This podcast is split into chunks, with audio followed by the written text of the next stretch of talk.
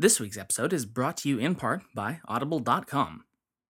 With now more than 200,000 books, magazines, comedy sketches, and just about anything else you can think of available, Audible is the leading provider of audio entertainment on the web.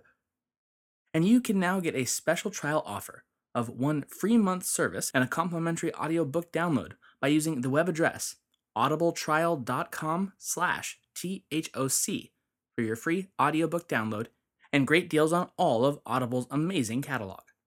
Once again, that's audibletrial.com slash THOC for your free download.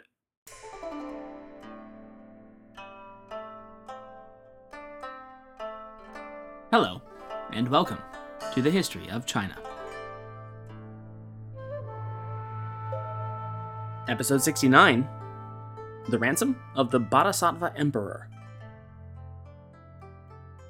Last episode, we chronicled the early life of Xiao Yan, his rise to power, and his eventual overthrow of the southern Qi dynasty and establishment of the Liang dynasty, with him at its head as Emperor Wu. We then chronicled the travails of his early reign, his conversion to Buddhism, and the catastrophically disastrous military strategy to dam the Huai River, which cost his kingdom tens of thousands of lives, at a minimum, when it inevitably failed. This time, we'll be going through Wu of Liang's middle reign. We'll begin today, much as we left off last time, with Buddhism in Liang and two eminent figures discussing a particular passage of a particular sutra. Emperor Wu of Liang, in early January of 526, held audience with a highly regarded Mahayana Buddhist Gaoseng, or eminent monk, named Dao Du. At 66 years old, Monk Daodu was one of the senior-most clergy at the Mount Ruona Monastery, which itself lay east of Yangzhou City, on the opposite bank of the Yangtze River from Nanjing. He had also forged a very close personal connection with the royal family by acting as one of Emperor Wu's brother's mentors throughout his childhood. One of the main foci of that conversation was the end of Monk Daodu's life, and how and why that ought to be carried out. Now, I should point out that Daodu was not in trouble. He was not facing potential execution, nor any specific disease, save the ravages of age itself. Rather, this was a meeting of two minds highly versed in religious scripture, discussing the end of one's mortal existence. We have a wonderful translation of the conversation from the historian James A. Benn in his book Burning for the Buddha, in which Daodu explains to an almost as fervently Buddhist monarch what he planned to do and why he planned to do it. Quote, the body is like a poisonous plant. It would really be right to burn it and extinguish its life. I have been weary of this physical frame for many a long day. I vow to worship the Buddha, just like the Bodhisattva Medicine King. The Medicine King, it should be noted, was a figure from one of Daodu's favorite sutras, the Lotus Sutra, who ended up burning himself alive as an ultimate sacrifice in order to honor the Buddhas. Now, one might reasonably think that a passing and oblique reference to an obscure religious figure might pass by in a conversation unnoticed. Emperor Wu, however, knew exactly what this meant and urged the distinguished monk to rethink his decision and not go through with his plans. Emperor Wu is recorded to have responded, quote, If you really desire to create merit for beings, you ought to cultivate conditions in order to cultivate the way. When your body and life become impermanent, then you should have your corpse cast into the forest. By donating it to the birds and beasts, one completely perfects Dana Paramita and also makes good karma. Because of the 80,000 worms residing within you, it is not appropriate to burn yourself. It is not something that should be encouraged. In other words, the emperor was both arguing that his body should be used to feed the birds, beasts, and, yes, worms, after he departed, but only after he had died a natural death, rather than killing himself in the way of his spiritual hero. By allowing other living things to use his cast off form in such a way, he'd be displaying universal compassion and thereby gaining karma, rather than burning it all away. In addition, should he set himself alight, he would actually be inflicting harm on the parasites, the worms that lived within him, which was another reason in Buddhist thought not to do such a thing. Nevertheless, and in spite of what would be the official imperial order not to do so, Daodu's mind was made up. Almost exactly one full year later, he was making final preparations for his end, when apparently heaven itself began performing miracles in anticipation, a preemptive response to and affirmation of his impending actions. It happened across a month long period beginning in late December of 526 and lasting through mid January of 527, and was centered around Daodu's own Buddhist monastery complex on the slopes of Mount Ruona. The seemingly miraculous events began on the 22nd of December, when the monastery's bell began ringing of its own accord, and then did so again five days later. Taking these signs as a powerful portent from the heavens, Daodu set his plans in motion by inviting more than a hundred of his fellow practitioners to join him in a religious retreat higher up the slopes of the mountain. In all, more than 300 people, monks and laypersons alike, would climb the heights of Mount Ruona to participate in the ceremonies, of whom some 170 would convert to Daodu's brand of Mahayana Buddhism and were baptized by the eminent monk himself. There, at the top of Mount Ruona, the assembled group would ultimately bear witness to the remarkable events that were about to unfold. Historian James A. Benn again relates, quote, Having made these conversions, and thereby formed karmic connections to those he would leave behind him, Daodu ceased eating. Each day, he drank no more than a pint of water that he drew from the well with a bucket. On the morning of January 13th, Daodu's fellow monks were astonished to discover five colored rays of light and multicolored vapor emanating from this humble vessel. So Daodu had stopped eating, spent his days meditating, and was clearly preparing to exit the world. And it seemed that heaven itself was responding by making the well bucket he was taking water from shine with a multicolored light and smoke. Continuing the passage, quote, Four days later, the abbot and several other monks entered Daodu's meditation chamber and found a purple glow emanating from a niche within it. Towards evening on the same day, January 17th, a vast flock of birds, some five or six hundred strong, suddenly descended on the monastery. The birds perched together on a single tree before simultaneously taking off and flying together towards the west. In the early hours of that night, the whole monastery complex was illuminated by vivid displays of light that lit up the buildings for several hours. Around midnight, from the summit of the mountain came the sound of a stone chime being struck and someone reciting verses on impermanence. The monk heard the cracking sounds of wood starting to burn. Scrambling up the mountain to investigate, they discovered their comrade, Dao Du, seated calmly with his palms together facing west. His whole body was engulfed in flames. The monk Dao Du had self immolated, leaving behind the material world in a brilliant blaze of heat and light. In the aftermath of his death, the miraculous events continued to unfold. His mortal remains were collected and carefully interred underneath a sacred pagoda. And for a long period thereafter, monks on the mountain reported hearing that same stone chime being rung, though there was no one there to ring it. Moreover, a large, dead tree that had in life been a favorite place of Daodu to meditate sprang to life and flourished once again, though it had sat dead and leafless for more than a decade. Whether or not we choose to accept the more miraculous aspects of the story, the more earthly aspects of the tale, the conversation between the emperor and the Gaoseng, the conversions, and then the self immolation, are all grounded in historical documentation, and moreover, grounded in Buddhist doctrine, as pointed out by Daodu himself. For our purposes, it serves as a reminder of just how powerful a spiritual and motivational force the Buddhist faith had become in the south of China by the early 6th century. It was not something merely for princes and emperors, but as in the north, it had been rapidly and fervently taken up by the common people as well. Of course, we can hardly call Dao Du Gaoseng a commoner, because he was quite the opposite the elite class of monk, worthy to serve and converse with the imperial clan directly. James A. Benn is quick to note, however, that this cream of the crop represented something less than 1/20th of 1% of the clergy in southern China. We shift now back to the imperial palace, and backwards a few years in time to 522, with a member of the royal household in flight.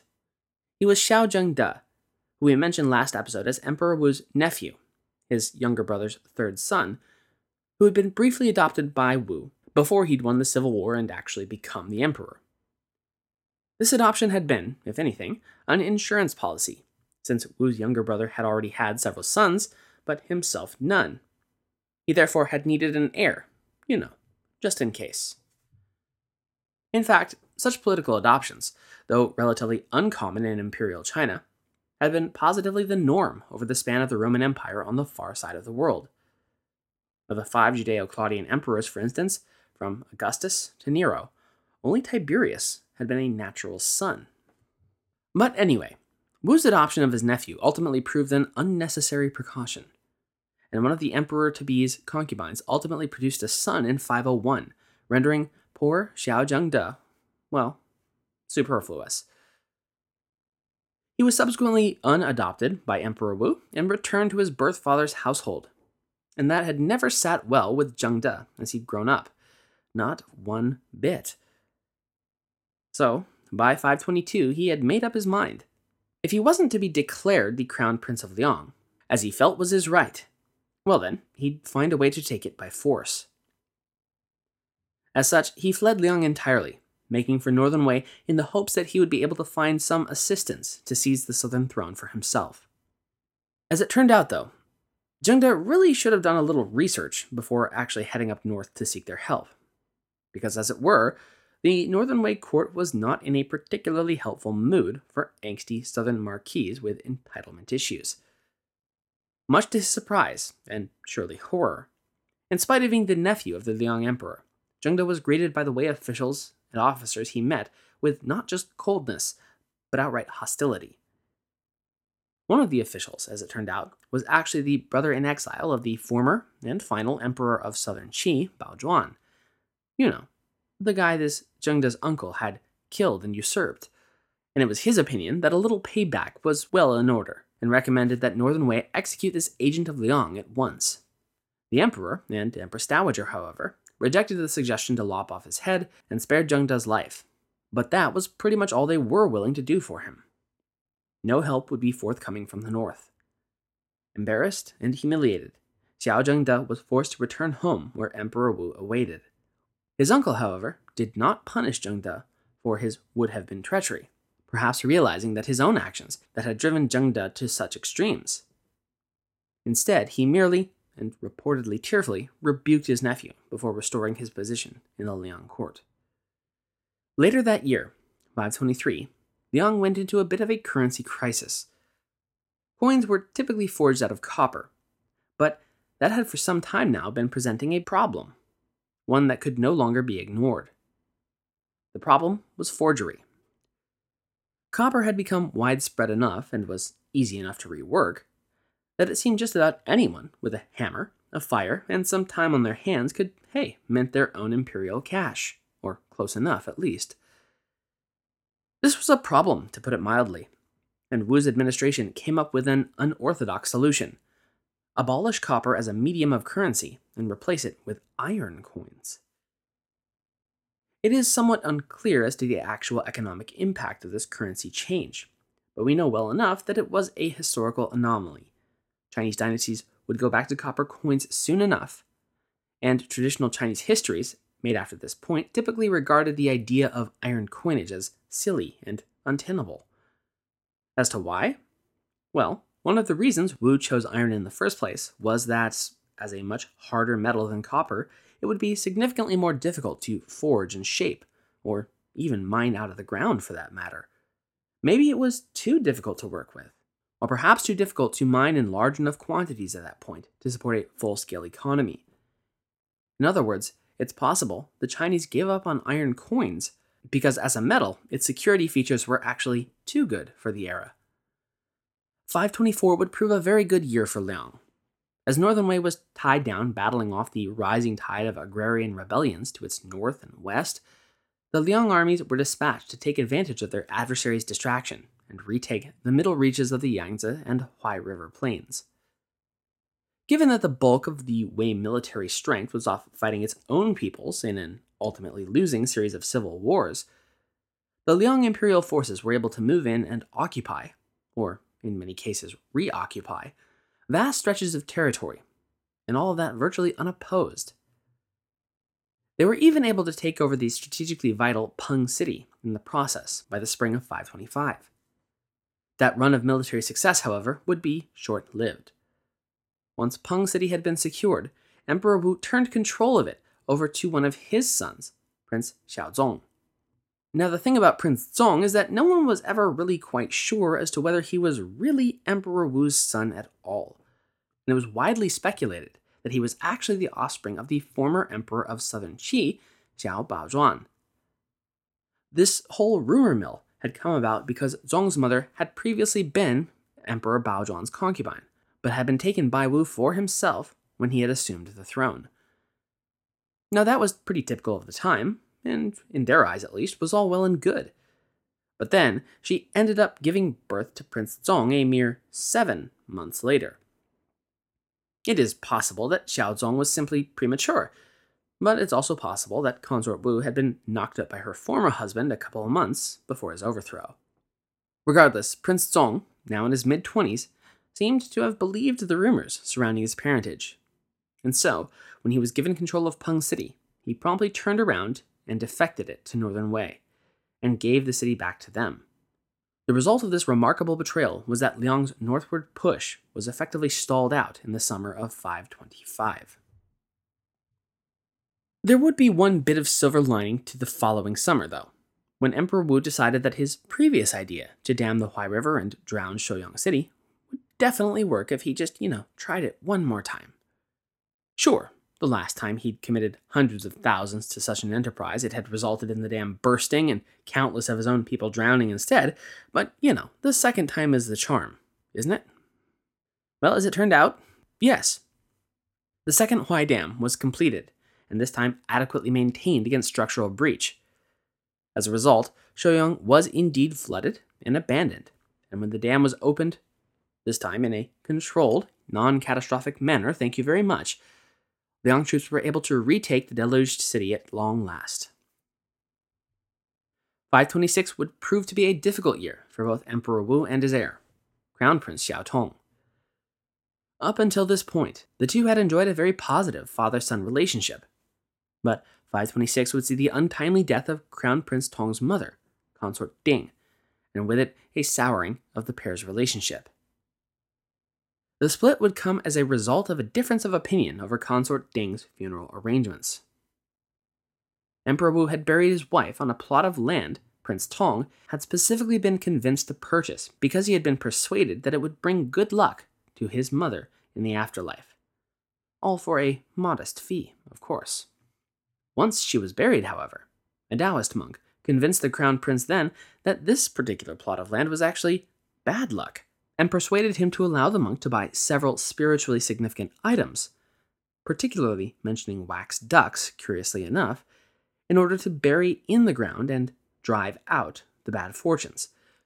All for a modest fee, of course. Now, all of this would have been well and good. What Emperor Wu didn't know wouldn't hurt him. But at some later date, the crown prince went and pissed off one of the officials who had known about his stealth Taoist ritual.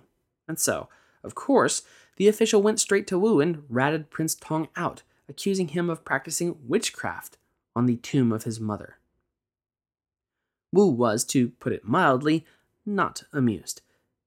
In fact, he was furious, and began a full investigation into the purported witchcraft being conducted against his departed wife.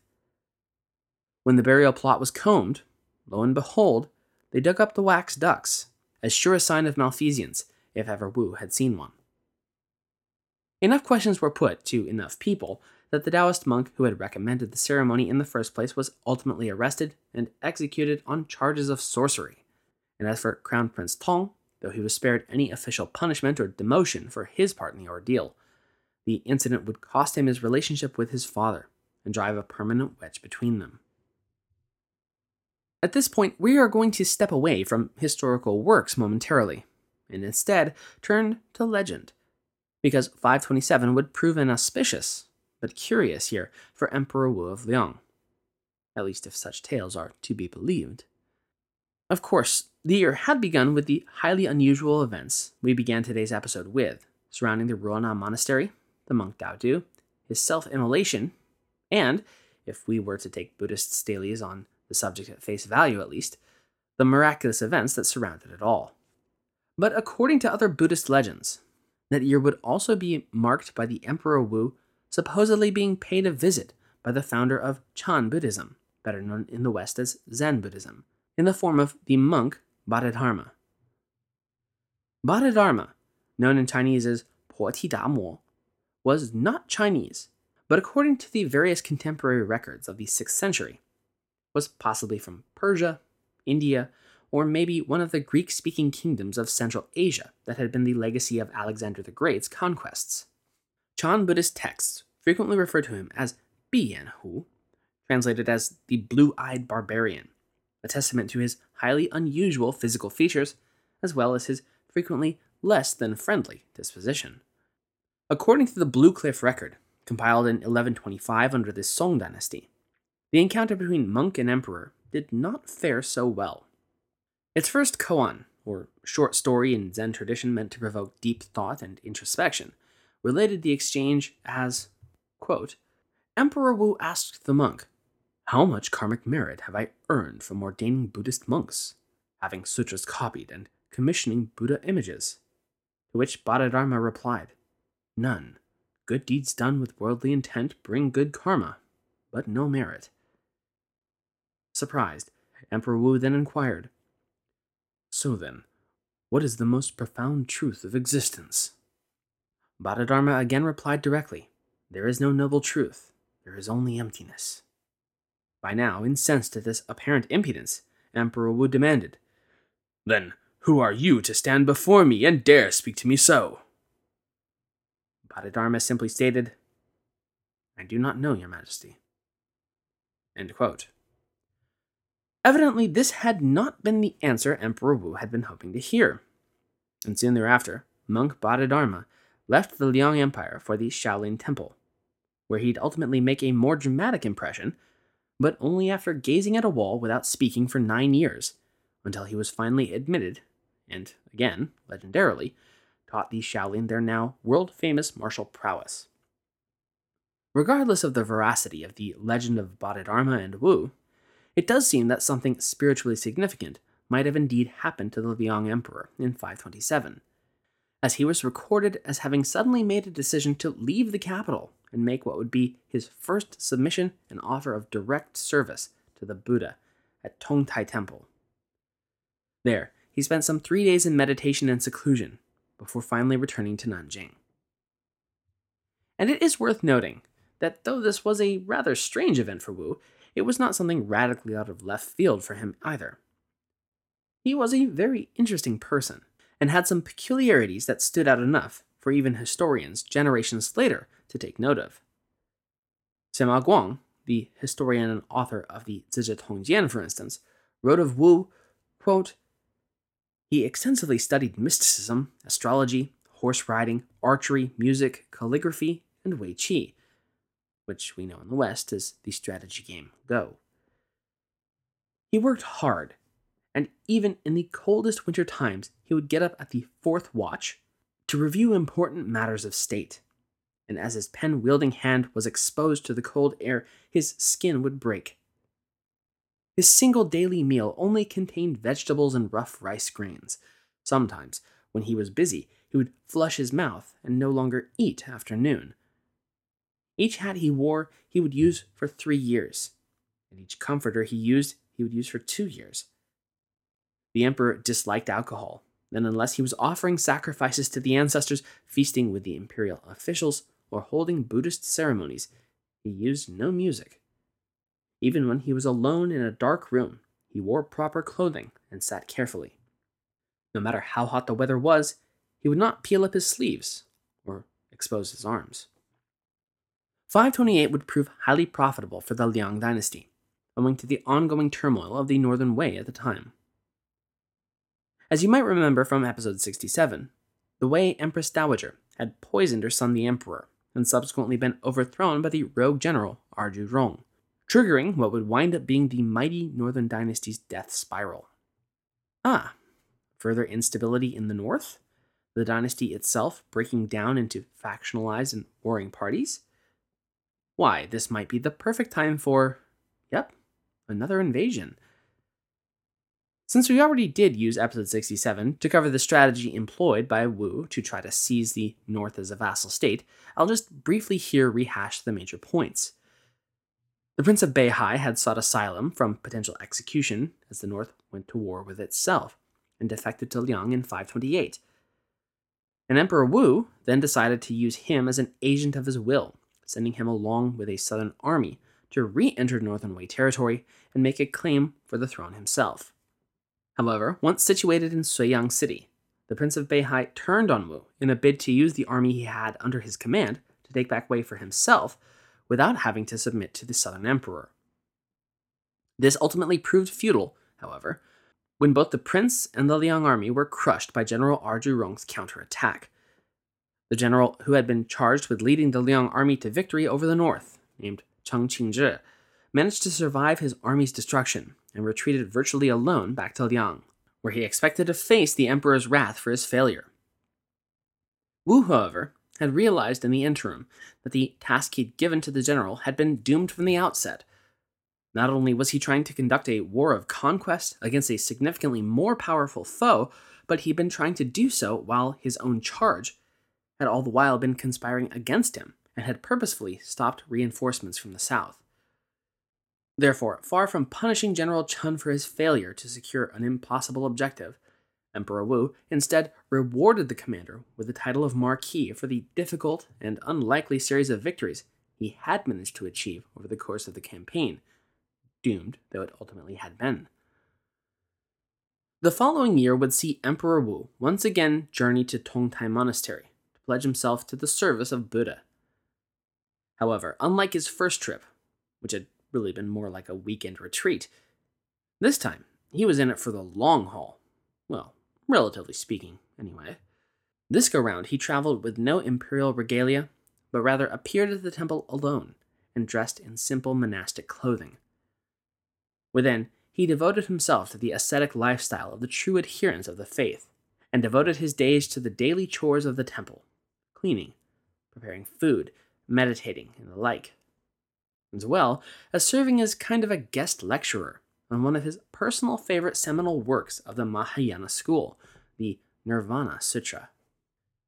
Now, the Nirvana Sutra had come out of southeastern India and is thought to have been compiled in either the 1st or the 2nd century CE. It had, as had almost all things Buddhist, migrated into China largely through the Silk Road, and had been both translated and expanded upon in the 5th century by the traveling Indian monk Dharmaksema, known in Chinese as Zhu Fafeng, after having been captured by soldiers of the short lived Northern Liang dynasty in the year 420. As a work, this particular sutra would prove to be deeply influential in especially East Asian variants of Buddhist thought. Its central premises center around the examination of the end of time and the ultimate destiny of all things. From Professor of History Stephen Hodge Quote, the Garbha, or Buddha nature, doctrine was promoted precisely as a means to save as many people as possible in as short a time. Put simply, this doctrine teaches that Buddhahood already lies within all beings as an innate spiritual nature. This spiritual nature is concealed by ignorance and multitudes of afflictive factors, and needs to be awakened and revealed. The presence of this nature implies that all beings, in theory, may awaken to Buddhahood quite rapidly, if only they would recognize the presence of that nature within themselves. One can understand, in that context, why such a document might have been deeply appealing to those who came into contact with it, because it's a bit like the late night evangelical television preacher for the 6th century. Act now, and you can achieve eternal salvation and godhood today. In all, Emperor Wu would spend almost two weeks teaching, learning, praying, and laboring in the service of Buddha at Tongtai Monastery. And while he was away, his court officials grew increasingly panicked. Oh, what was the policy if the emperor became a monk? Was there even a policy? How could the affairs of the worldly state be left to a monarch if he renounced the worldly entirely? Ultimately, on the twelfth day of Wu's pilgrimage, the officials finally figured out a solution.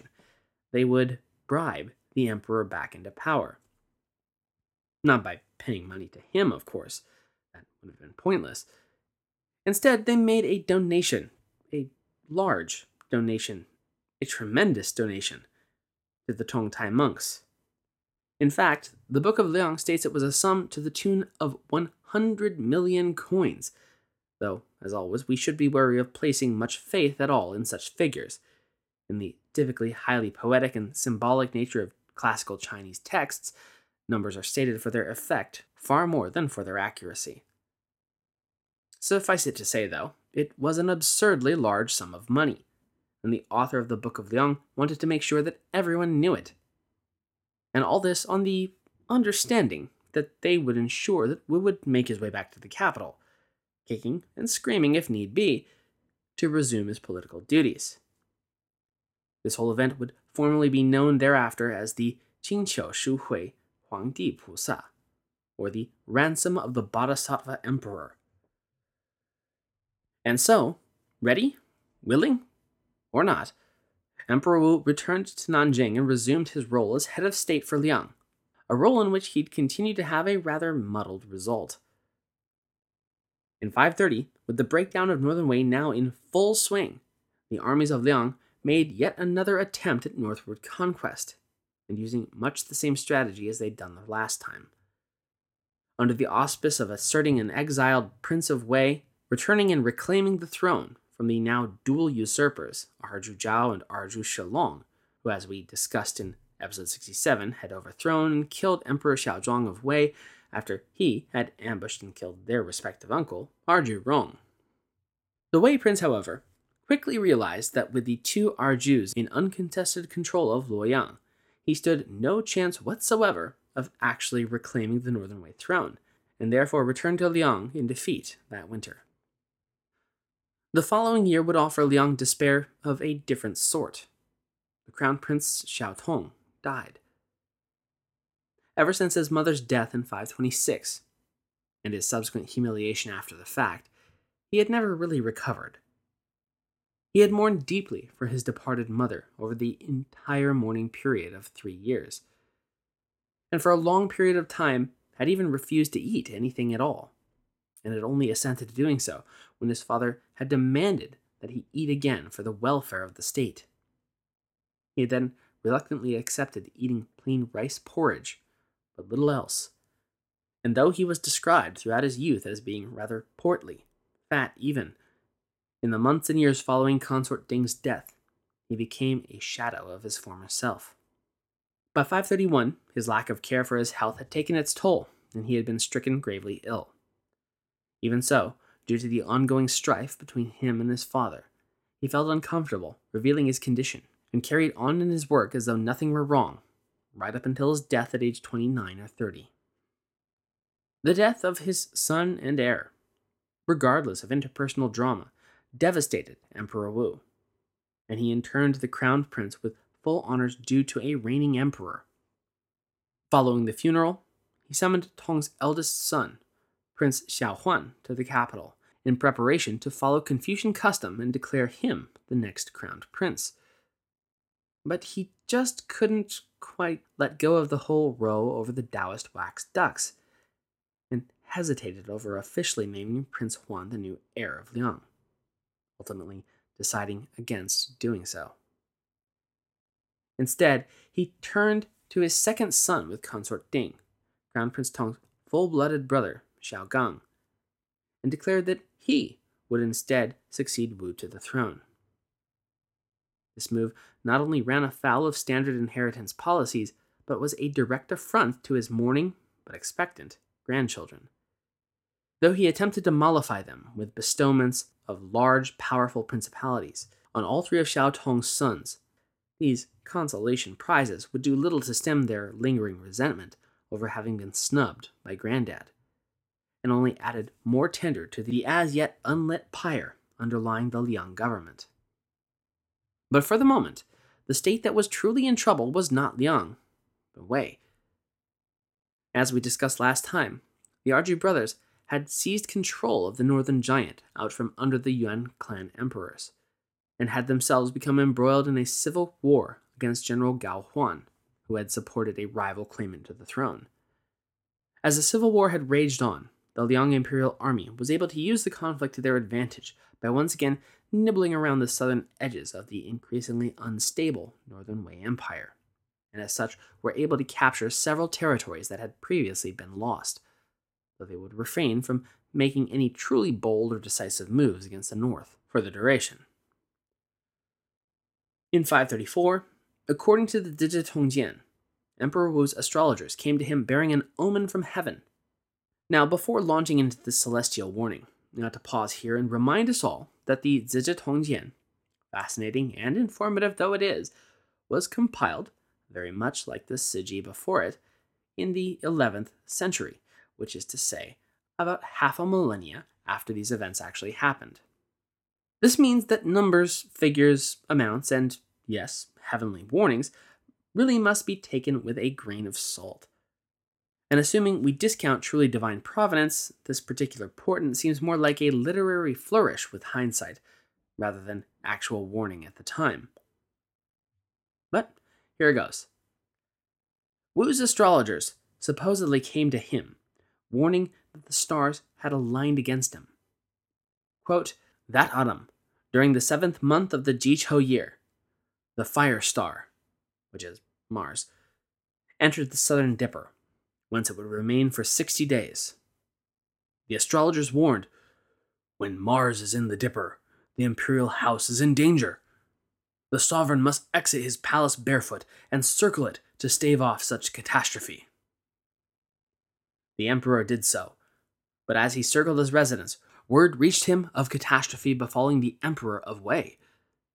Embarrassed, but relieved, he exclaimed, it seems that even the lowest barbarians are affected by heaven's wrath. He was, of course, referring to the ruling Yuan clan of Northern Wei, who you'll recall were not ethnically Han Chinese, but instead Tuoba Xianbei, hence him calling them barbarians. The Yuan clan was, of course, in the midst of being overthrown, and Northern Wei itself torn apart. It seems that he was surprised that astrological signs would deign to show the affairs and travails of people that he considered so far beneath him. Wu had, so the story goes, dodged a celestial bullet that hit Northern Wei instead. For the time being, as of 535, his reign would remain secure, while Wei would capsize and split in two.